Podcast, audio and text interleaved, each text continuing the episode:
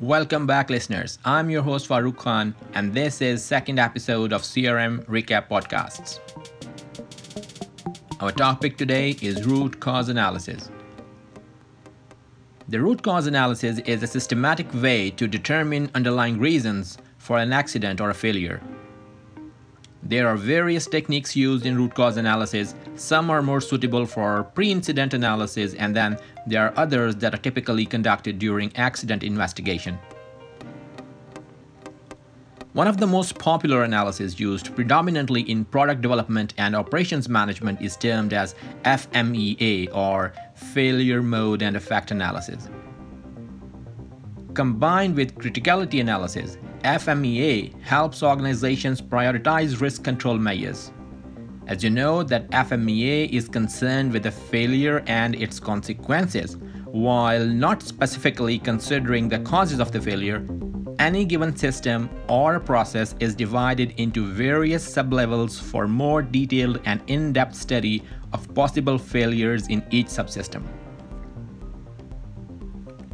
These subsystems or levels are termed as indenture levels, and their relative complexity in the bigger picture determines their hierarchy in a system.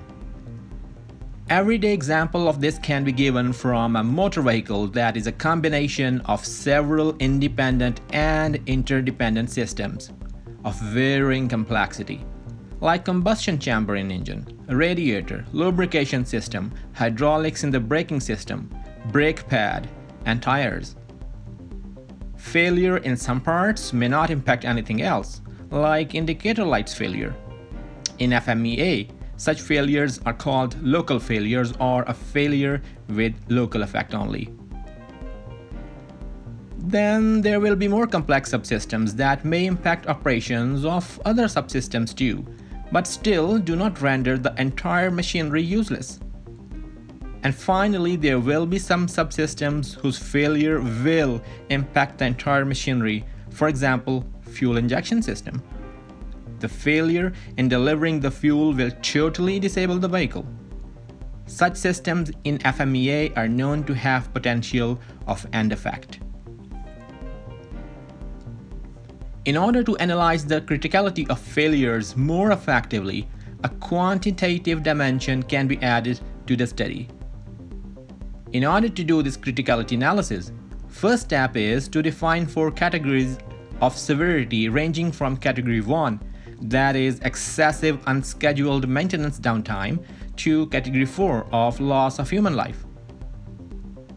The most popular way of running criticality analysis is to statistically determine rankings for consequences of a failure denoted by capital C, occurrence ranking denoted by capital O, and detection rankings denoted by capital D. The higher the consequential severity or occurrence, higher the ranking on the scale of 1 to 10. For failures that cannot be detected easily, get a higher ranking. Once numeric values of C, O, and D are determined using statistical analysis, C, O, and D are multiplied to get a risk priority number. Higher the number, more priority the potential failure gets in risk planning. The next root cause analysis technique is fault tree analysis, that uses the deductive method of moving from the general to the specific reasons to examine conditions that may have led to or influenced a risk event. While FMEA studies failures and their consequences, fault tree analysis studies causes of failures and the possible interrelationships. Fault tree analysis starts by stating a failure or an accident and branches down as a flowchart, listing all potential causes and circumstances. Next step in FTA is to determine if the listed circumstances of causes can individually create situations conducive to accidents, or they must exist simultaneously for the accident to occur. Risk managers can then decide upon the most efficient and effective technique to interrupt the flow of events in order to paralyze the fault tree and prevent the accident. Finally, the 5 whys analysis, which uses a simple approach of brainstorming the root cause by repeating the why question 5 times for a given failure point or a situation. As a quick example, let's review a situation where a mechanical robot machine suddenly stops working. Why did the robot stop? Because the circuit was overloaded, causing a fuse to blow. And why is the circuit overloaded? Because there was insufficient lubrication on the bearings, so they locked up. Why was there insufficient lubrication on the bearings? Because the oil pump on the robot is not circulating sufficient oil.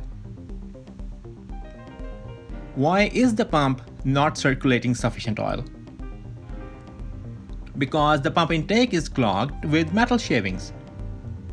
And why is the intake clogged with metal shavings? Because there is no filter on the pump. So what do you think? Is no filter on the pump a root cause? To quote from the Wikipedia, the 5 iterations are not gospel. Rather, it is postulated that 5 iterations of asking why is generally sufficient to get to a root cause.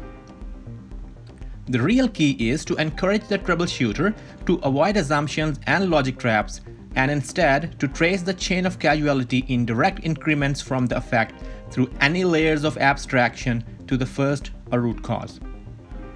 5 whys technique is also used in fishbone diagram for brainstorming reasons of failures. That's all for now. As always, it is highly recommended that you review the notes shared and the case study illustrations in the text. Thank you.